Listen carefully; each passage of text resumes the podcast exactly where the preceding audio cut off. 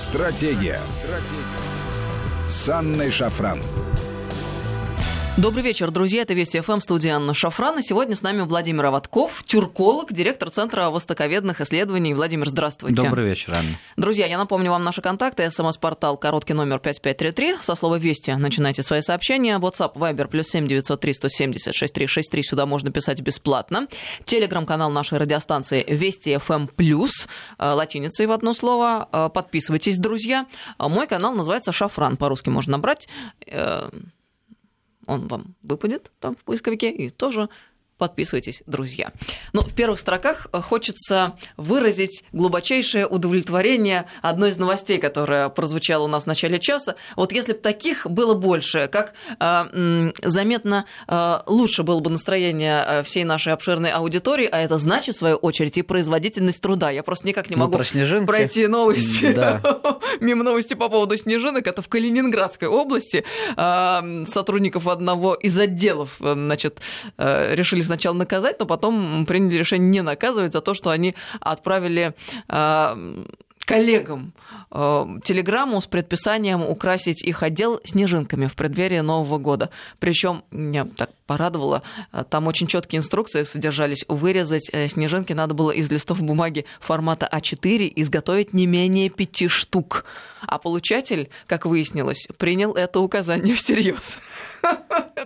Ну, прям молодцы. А действительно радуются. Ну что, ну, пришла телеграмма служебная, человек выполнил, все как положено. Ну, после разбирательства начальник э, полицейских пригласил к себе, значит, провинившихся, в кабинет поручил им самим вырезать снежинки для украшения не только своей дежурной части, но и всех регионов России, для всех служб, которые получили это распоряжение. Вот это, я понимаю, мудрое руководство. Да, бесспорно. Особенно если бы под Идлибом где-нибудь в Сирии тоже посадить отдельных товарищей, вырезать, вырезать снежинки, я думаю, это было бы очень хорошо. Вообще, э, э, так сказать, технологии нестандартного наказания – это прекрасно. Э, думаю, что нужно распространить на международные отношения. Да. Насчет технологий, вы, кстати, сказали, думаю, сейчас продолжите, мол, не стоят на месте. Я думаю, хорошо, что некоторые технологии, они вечные, потому что ведь вырезание снежинок – это э, не только процесс, который приводит к получению нужного результата и украшению помещений, это еще и своеобразный тимбилдинг, может быть, успокоение нервов. Вот, Короче говоря, все в этой новости вот, прекрасно. Конечно, я поэтому и говорю, что успокоение нервов, э, тимбилдинг – это то, что очень важно на Ближнем и Среднем Востоке, правда? Вот э, нужно распространить, нужно распространить на этот регион на взаимодействие между государствами вырезание снежинок. Да, но судя Хорошая по всему, мера. Э, таких белых снежинок из листов формата А4 нету в Соединенных Штатах Америки, конкретно в Вашингтоне Нет. в Белом доме, а потому что они продолжают давить на Турцию. Мы же с вами про Турцию сегодня Конечно. собираемся говорить. Они же возбудились на предмет покупки Турцией у России зенитных комплексов С-400, угрожали санкции ввести, а Анкара в ответ на это предупредила, мол, если такое произойдет, то она закроет для США две ключевые авиабазы в Турции. А, ну, на самом деле, американцы возбуждаются на этот счет, как вы точно сказали, уже на протяжении длительного времени и все время пытаются э, каким-то образом э, надавить на Анкару, исходя, видимо, из того, что если они будут э, предпринимать попытки по давлению на своего партнера, Э, то он будет следовать их логикам. Однако Турция на сегодняшний день э, не готова больше выполнять роль подчиненного партнера, и она готова играть, э, ну, если не на равных, то, по крайней мере, в рамках взаимоуважения и, по крайней мере, с учетом турецких интересов чего американцы, очевидно, делать не собираются и продолжают свою э, стратегию э, «разделяй властвуй, управляй э, Турцией, все будет хорошо». Но они не понимают, что рычаги управления у них сокращаются, сокращаются.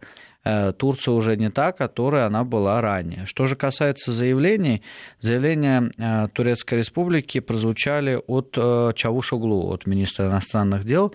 Этот министр известен своими периодически нестандартными, достаточно эмоциональными, свойственными для многих стран Востока, э, заявлениями.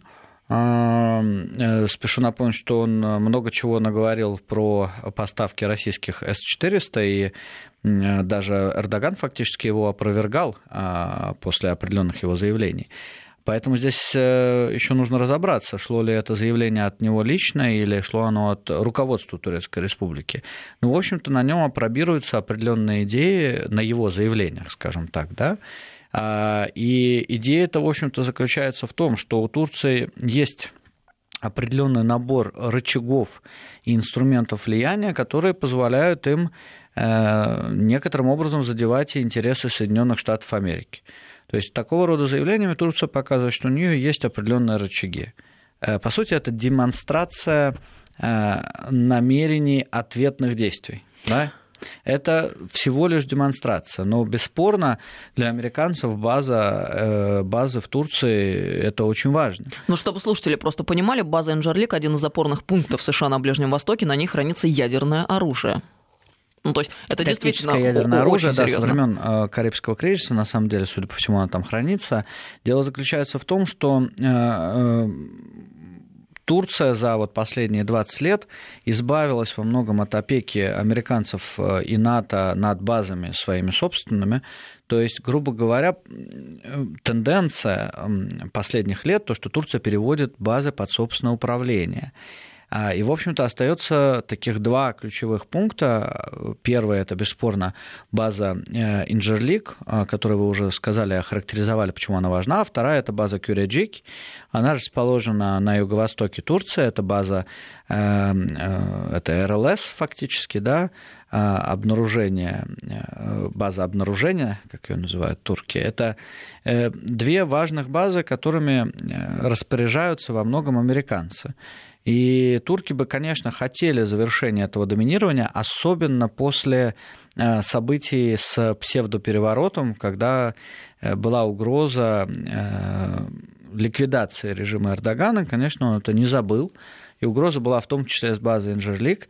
И поэтому этот вопрос, это такой укол в сторону Соединенных Штатов на фоне их желания ввести санкции и на фоне не договороспособности с Турцией, невозможности, нежелания учитывать ее интересы, в том числе связанные с выдачей заклятого врага Эрдогана Гюлена, э, в том числе связанные с тем, что э, Турция закупает российские системы С-400 для обороны своей территории, а Американцы, как известно, ранее не предоставили ей системы Patriot. Турция была готова их покупать.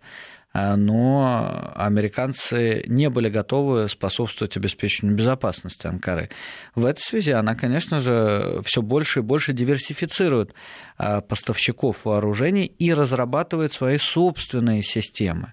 Достаточно напомнить, что э, у Турции есть э, свой танк «Алтай», э, свой вертолет «Атак», свои различные виды, в том числе крылатые ракеты, которые она разрабатывает. Да?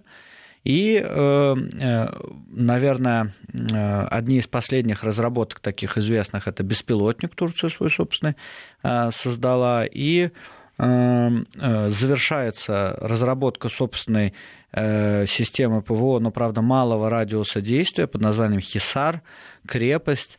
И это тоже важное достижение. По прогнозам на вооружение она встанет в 2021 году. То есть Турция пытается Э, разрабатывать свои собственные системы вооружения. То есть против... американцы исходят из чего? Что если турки на них надавить, взять и надавить, то они будут следовать логикам, которые им предписаны. Нет. Нет. Турки обладают так называемым имперским синдромом, э, и в этом плане они не готовы, особенно на данном этапе, когда очередной виток вот этой имперскости происходит, они не готовы следовать этим логикам. И давление США приводит ровно к противоположному. Турция еще больше делает акцент на себя, на самостоятельность, на создание своих собственных э, систем, своих собственных э, видов, типов вооружения, новейших и на сотрудничество с другими игроками. Ну и в этом смысле получается, что нашла коса на камень. Э, в каком да? моменте, когда государство, считающее себя э, гегемоном и доминантой мировой, э, да. вдруг столкнулось с примерно такого же рода амбициями, пусть ну, не в таких масштабах, но тем не менее. Да, да, да. да. И в этом смысле -то, по законам диалекте, наверное, все угу. то, что происходит, это очень даже хорошо. Но чем это еще интересно? Тем, что Турция страна-член НАТО, да? а мы мы же видим, какие брожения в Европе сейчас э, разворачиваются на предмет существования этого альянса. Mm-hmm. Да, 70 лет юбилей было накануне, как с мы праздником. помним. Mm-hmm. Да, с праздником. Поздравляем вас, друзья, еще раз. Но продемонстрировал этот юбилей отсутствие понимания внутри Куда, для чего, зачем? Ну, смерть э, мозга НАТО на самом деле тесно связана еще с одним пониманием. Смерть мозга Европейского Союза это очень потому что нету, грубо говоря, стратегического движения. Да? Вот в этом смысле нету. я э, еще вопрос свой дополню. А может ли Эрдоган воодушевить собою и своим поведением НАТО? Макрона? А Макрона, Макрона воодушевить, может быть, и может. Э, это очень интересно. Ну, Макрон же Эрдоган... про европейскую армию начал да. разговор, но смелый Эрдоган... разговор. Ну, ну, прекрасно. Если европейская армия будет состоять из турецких вооруженных сил, то это будет очень интересно. В том плане, что можно действовать э, как-то не в логике предполагаемой Соединенными Штатами. Э, да, в этом плане бесспорно да, и в принципе э, такого рода э, лидеры, как Макрон, Эрдоган, они могут друг друга воодушевлять на различного рода действия, но все-таки полагаю верным сказать, что Турция не хотя турки считают себя европейской страной, да, Турция это не совсем европейская страна. Э, только 3% территории Турции находится в Европе. И по э, своей общественно-политической логике, по эм, восприятию действительности, Турция это восточная страна. А я вообще не об этом. Я о том, что нужен ли этот альянс как я э, понимаю, структура. Так я да? Нет, абсолютно не нужен. Я же поздравил с 70-летием и считаю, что на На этом можно закончить. Да, абсолютно верно, да. Почтенный этом, возраст. Почтенный возраст. Надо уйти на пенсию. Уйти на пенсию надо, да? Мы вашу злую шутку переведем в добрую уйти на пенсию, да, отдыхать. Правильно. Отдыхать. Пить коктейль э, под пить пальмой. Пить коктейль под пальмой, абсолютно верно. Где-нибудь в Калифорнии. Э, пусть э, все, кто функционеры НАТО, направятся на пенсию в Калифорнию. И там пьют коктейль. Да, я вот всегда поддерживаю такие вот сбалансированные, мудрые решения. Да. Пусть всем будет хорошо. Да, абсолютно верно. А насчет того, что будет после, эпоха после НАТО, эпоха после ЕС, это то, что заслуживает действительно такого стратегического обмысления, Потому что очевидно, э, что э, кризис э, НАТО есть, и есть точно так же кризис и Европейского Союза, потому что и все это даже, я бы сказал, вписывается в общий такой кризис системы международных отношений, который находится в поиске вот этого нового равновесия. В рамках поиска нового равновесия всегда происходят конфликтные ситуации. Всегда конфликтность нарастает при э, изменении баланса сил и потенциалов государств. Значит, то, что мы будем сейчас наблюдать в рамках, э, как там, смерти мозга НАТО и смерти мозга ЕС, мы будем наблюдать увеличение кризисных тенденций и столкновение региональных и внерегиональных акторов в целом ряде регионов. Соответственно, э, постнатовская эпоха наступает, наступает достаточно быстро, и даже если НАТО само по себе не развалится, оно будет находиться в кризисе, потому что нету целеполагания у НАТО. А Эбола в качестве основной угрозы или э, Россия не работает. Ну, потому что для Турции Россия не является угрозой безопасности, а является поставщиком мира и стабильности в виде С-400, которые не позволяют Турции втянуться в зону нестабильности. Это хорошо понимают э, руководство Турции и очень ценят э, нашу поддержку. Правда, нам тут нужно задуматься, что, что мы поддерживаем. Да? То есть, что будет э, за Турция через 5-10 лет, и насколько она будет лояльна и дружественна Москве при всей нашей поддержке этого режима. И, кроме того, учитывают, что у американцев пока что есть э, достаточно много рычагов для того, чтобы изменить этот режим в любой необходимый момент.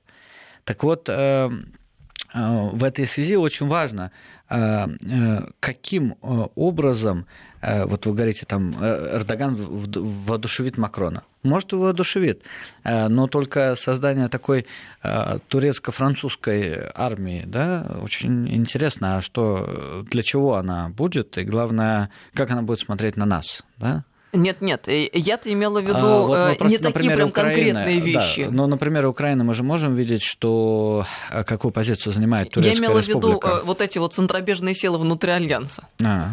но не всегда то, что разрушает нам некую а, не совсем дружественную, скажем так, России структуру. Служит на благо... Служит на да. благо дальнейшим российских Согласна. интересов.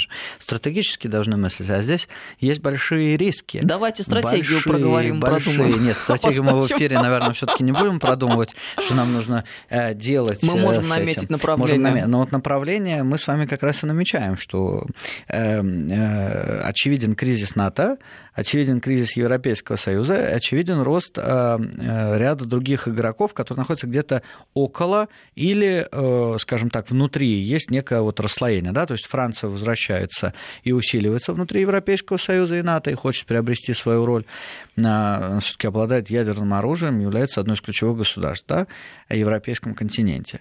Англия отходит от процессов, опасаясь во многом и миграционного кризиса, и то, что волна нестабильности может накрыть ее, и она движется четко в сторону Соединенных Штатов, в то время как э, Германия, очевидно, не хочет быть в полной зависимости от Штатов, вот от этих планов э, поставки сжиженного газа, и делает, э, наверное, такую одну из последних попыток, несмотря на всю истерию со стороны отдельных государств Восточной Европы, она делает попытку создать вот этот газопровод, который позволит ей сохранять свою независимость от Соединенных. Штатов. Да?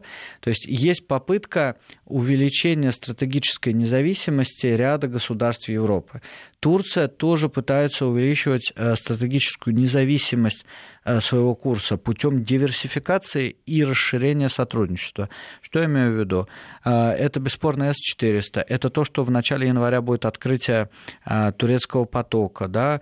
То, что запланировано, то, что она создает свои собственные типы и виды вооружений. Она э, в этом году э, был открыт ТАНАП э, газопровод, да, тоже идущий из Азербайджана. Кроме того, Турция постепенно реализует большое количество инфраструктурных проектов, становясь энергетическим хабом и инфраструктурным хабом, таким транспортным, логистическим, если угодно.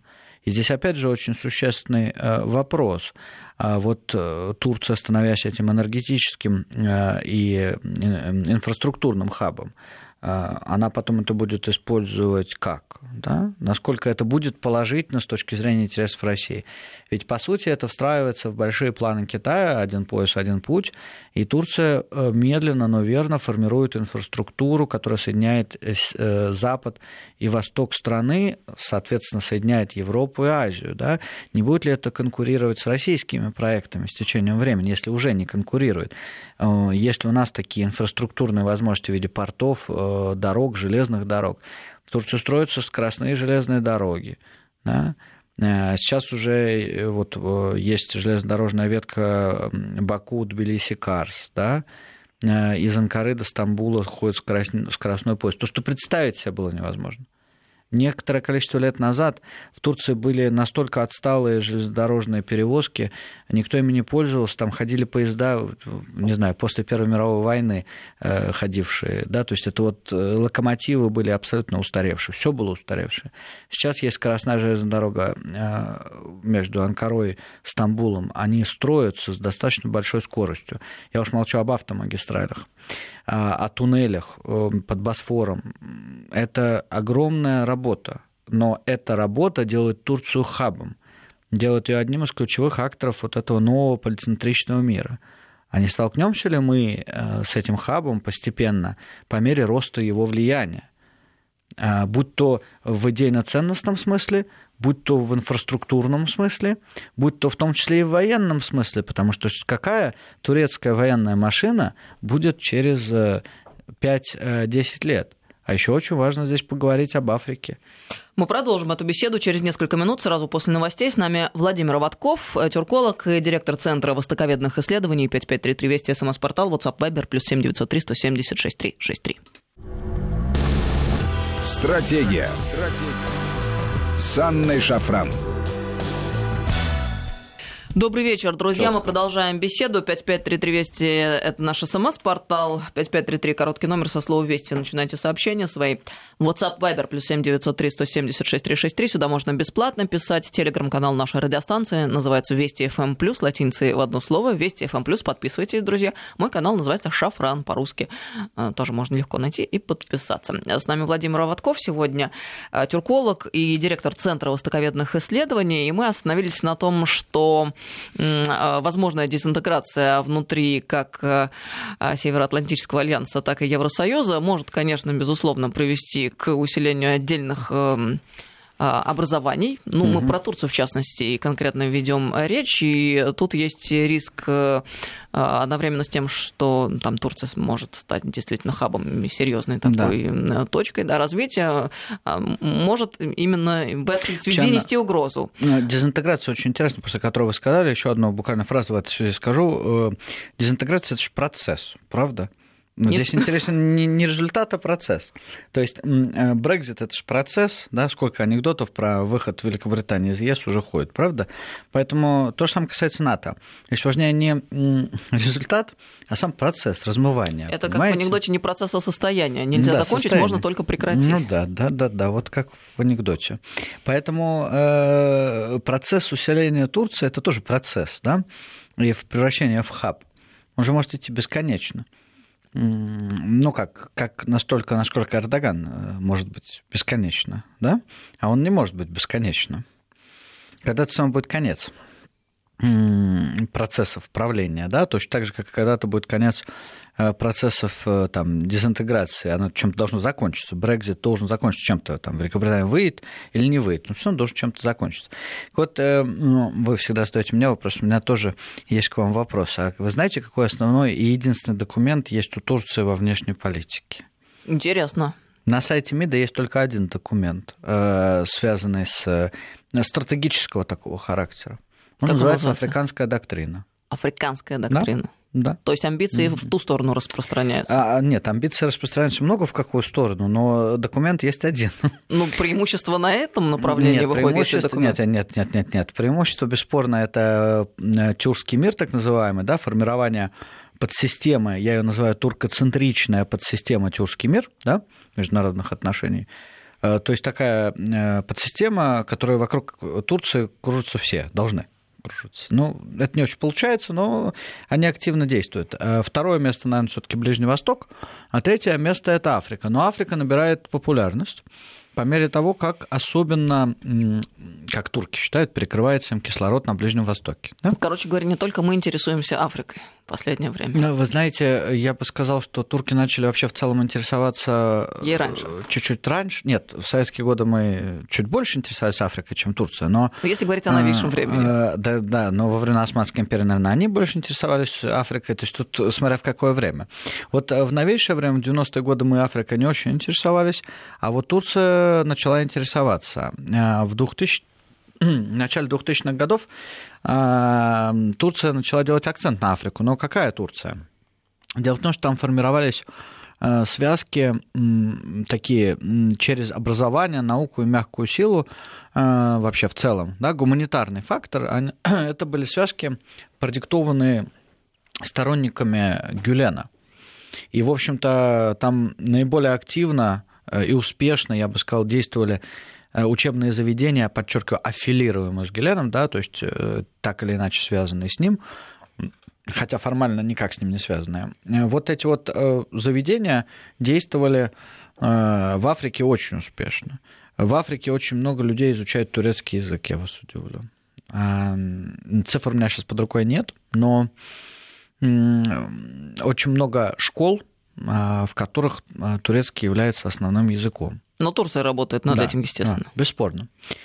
И в рамках арабской весны на севере Африки приходили к власти режимы, в которые в названиях своих содержали вот это понятие справедливость, да, понятие развития, то есть те концепты, которые свойственны а для Востока и б применительно для Турции э, на данном этапе, ну, в частности, для Турции.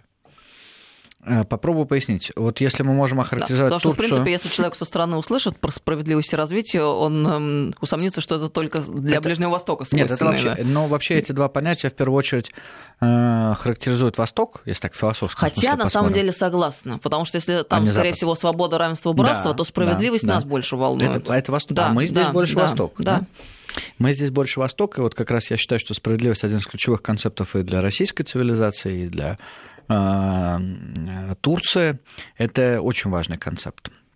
Просто мы можем немножко по-разному воспринимать это понятие, правда, справедливости. Мы можем его воспринимать так, турки его воспринимают чуть иначе, это нормально. Так вот, э, э, если посмотрим на результаты арабской весны и вообще на этот процесс поля так глобально, свысока, то будет видно следующее. Вообще в Турции к власти пришла партия справедливости и развития эволюционным путем. То есть умеренные исламисты, консерваторы, хотя Эрдоган тут, выступая на очередном съезде очередных товарищей, сказал, что умеренные исламисты – это оскорбление, да, ну, не нравится, будем называть консервативные э, товарищи, да, вот э, они пришли эволюционно, э, или просто исламисты, раз ему не нравится слово умеренные, назовем просто исламисты. Э, они пришли в Турцию эволюционным путем.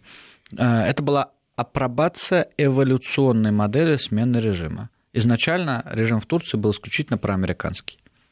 И вот эта э, смена режима была продиктована желаниями Соединенных Штатов Америки. Это потом он эволюционировал. То есть показал свою нежизнеспособность. Вот эта э, э, эволюционная смена э, как модель э, показала свою нежизнеспособность, потому что выяснилось, что она может эволюционировать сама потом в другую сторону. То есть изначально американский проект То стал туркоцентричным. американского да трансформировавшись в исламистский, да, он дальше пошел. Не, он изначально путем. был э, исламистским. Ну, я имею в виду слово умеренно да, исламистский. Правильно, да, а, просто он из э, проамериканского стал протурецким, да, этот да, проект. да, да, вот правильно, да.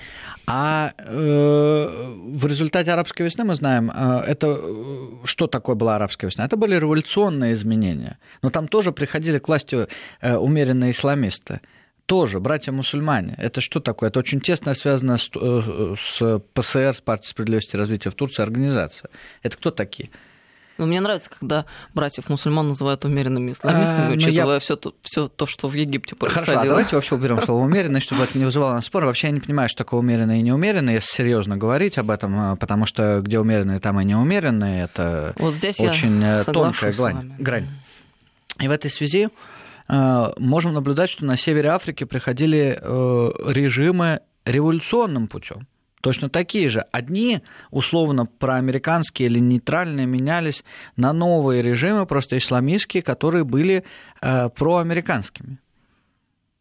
Согласитесь? Да, Анна? конечно. Соответственно, Турция не успевала за этими изменениями, но она смотрела с такими огромными глазами, огромными. Почему? Даже оппозиция обвиняла Эрдогана в недеятельностном участии, потому что Эрдоган только успел говорить, давайте вывезем наших граждан. Да? Потому что э, приходили режимы, которые очень похожи на турецкий. Э, очень. Эти режимы содержали в себе вот этот концепт справедливости. Но арабская весна тоже ведь провалилась.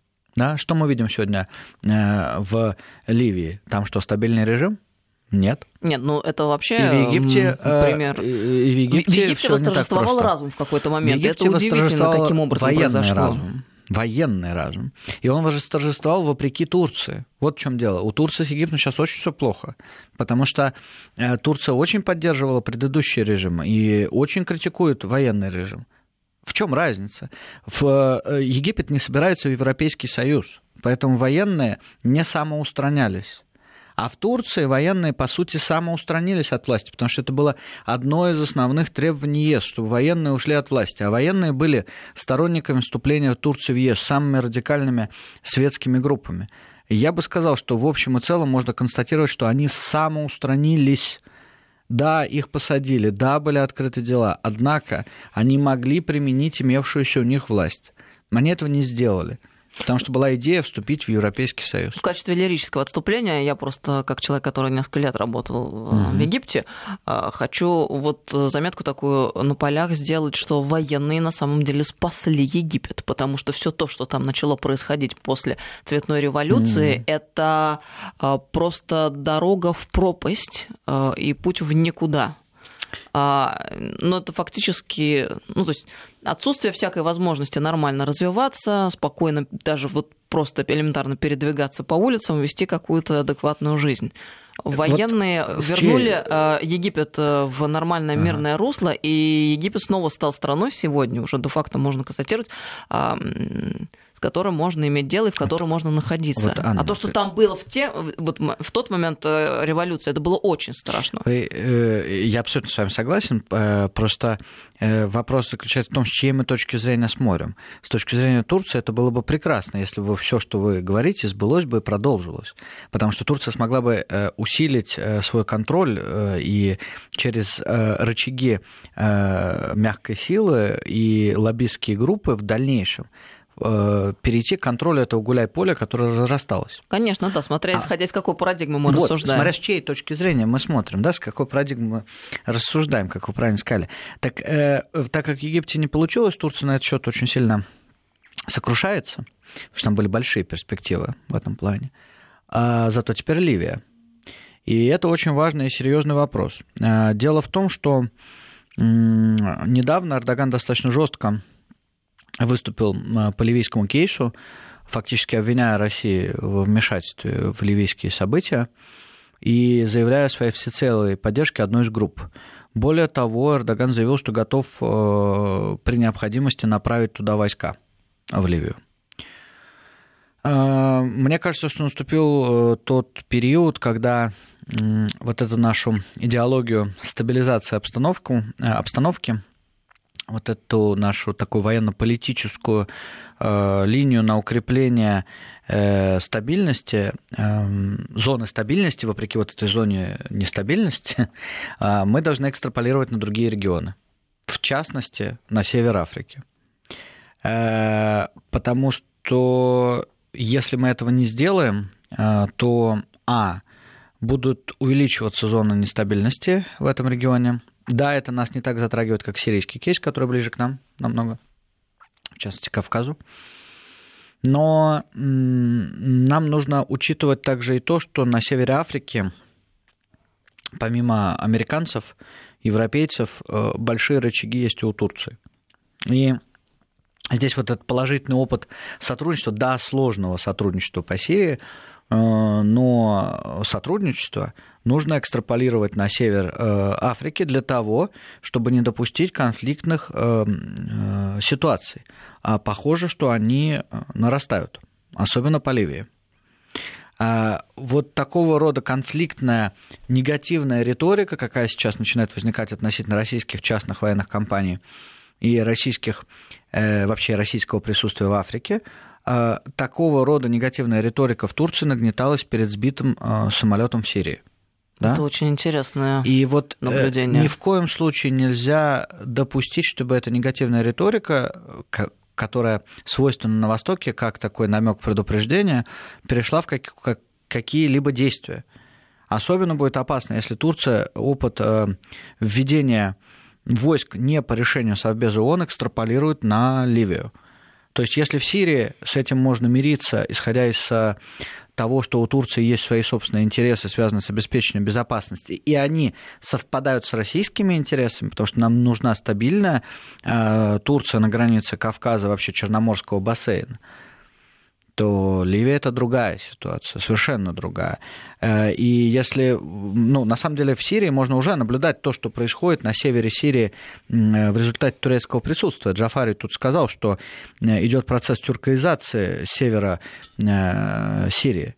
То есть там вешаются турецкие флаги, там в школах учатся по турецкому расписанию, и что там он еще приводил в качестве аргументации.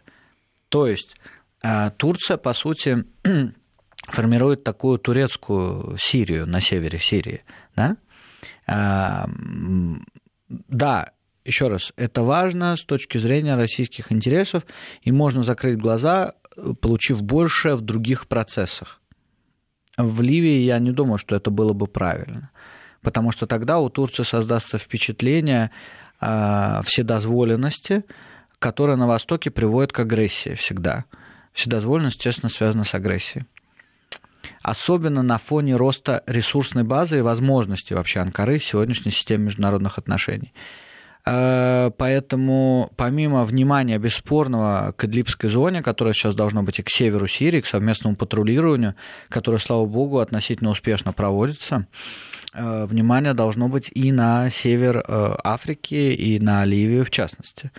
Потому что у Турции явно есть свои планы – они, как всегда, не очень стратегически выверены, и поэтому э, здесь у нас всегда будет преимущество, если мы будем мыслить стратегически относительно этого процесса. Я э, намекнул да, на одну из необходимостей, а, это экстраполяции вот этого э, сотрудничества в области обеспечения безопасности в Сирии на э, север Африки.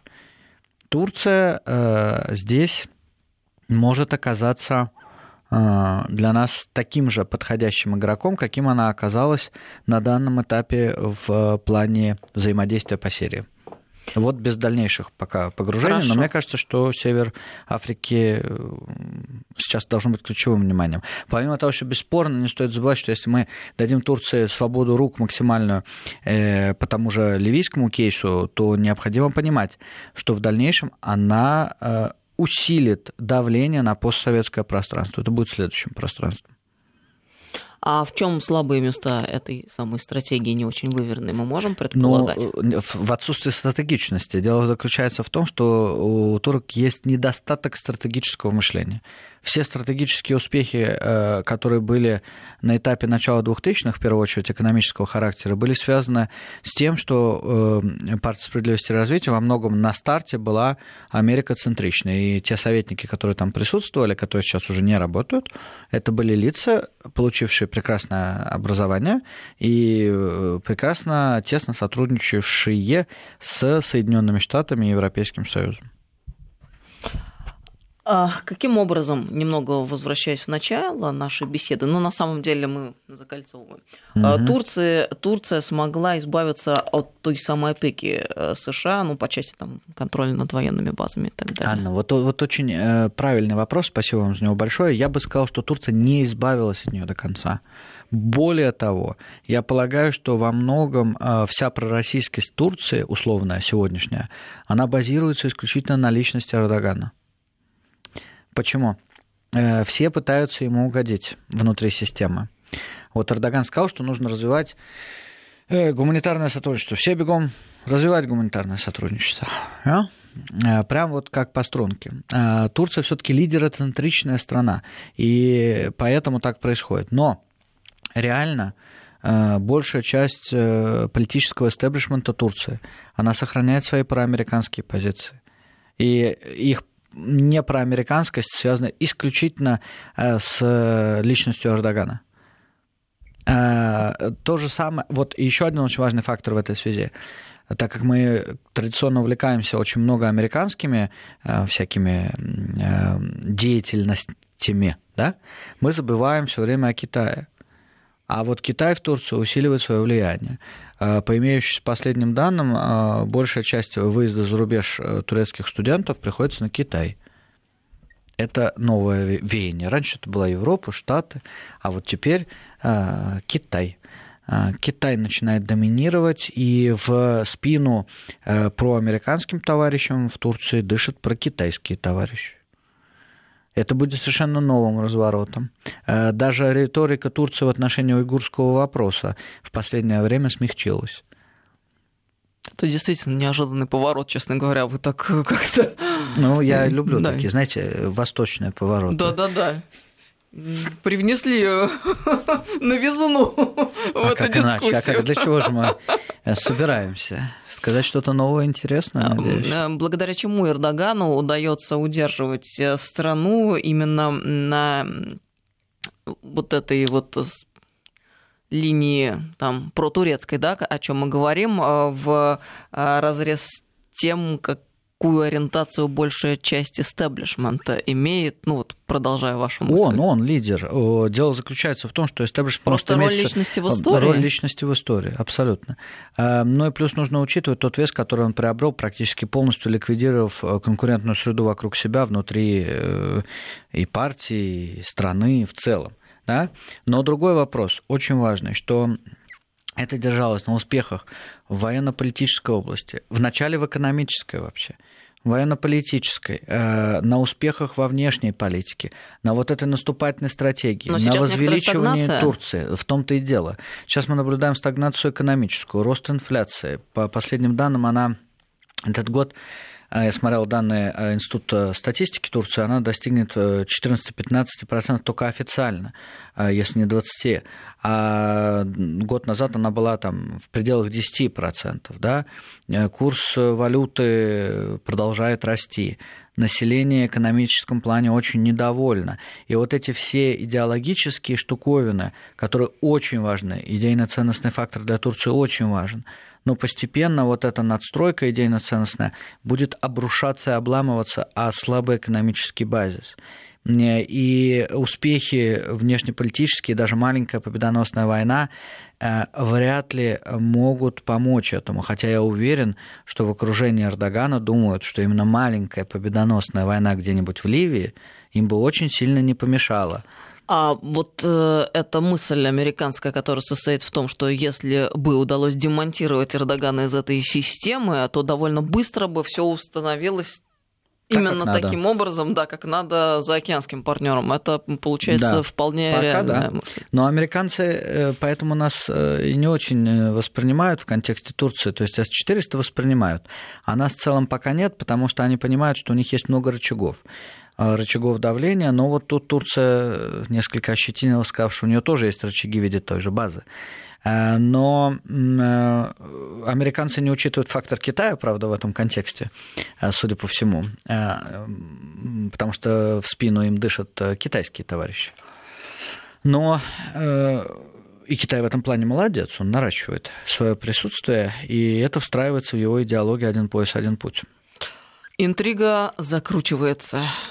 А, в этом контексте, конечно же, России стратегически верно было бы а, э, формировать свое, наконец, э, э, условно, условно, подчеркиваю, лоббистское поле в Турции и думать о том, почему мы предоставляем и в ответ на что, в обмен на что мы предоставляем те или иные возможности Анкаре. Потому что иначе, ну, вопрос хаба вопрос того, что будет с этим хабом через год, через два, через три. И надо определить пределы, пределы допустимого. Спасибо большое за Спасибо. очень интересную беседу. Владимир Аватков, тюрколог и директор Центра востоковедных исследований, был с нами сегодня в студии. До новых встреч. До встречи, Анна. Спасибо. Стратегия. Стратегия. С Анной Шафран.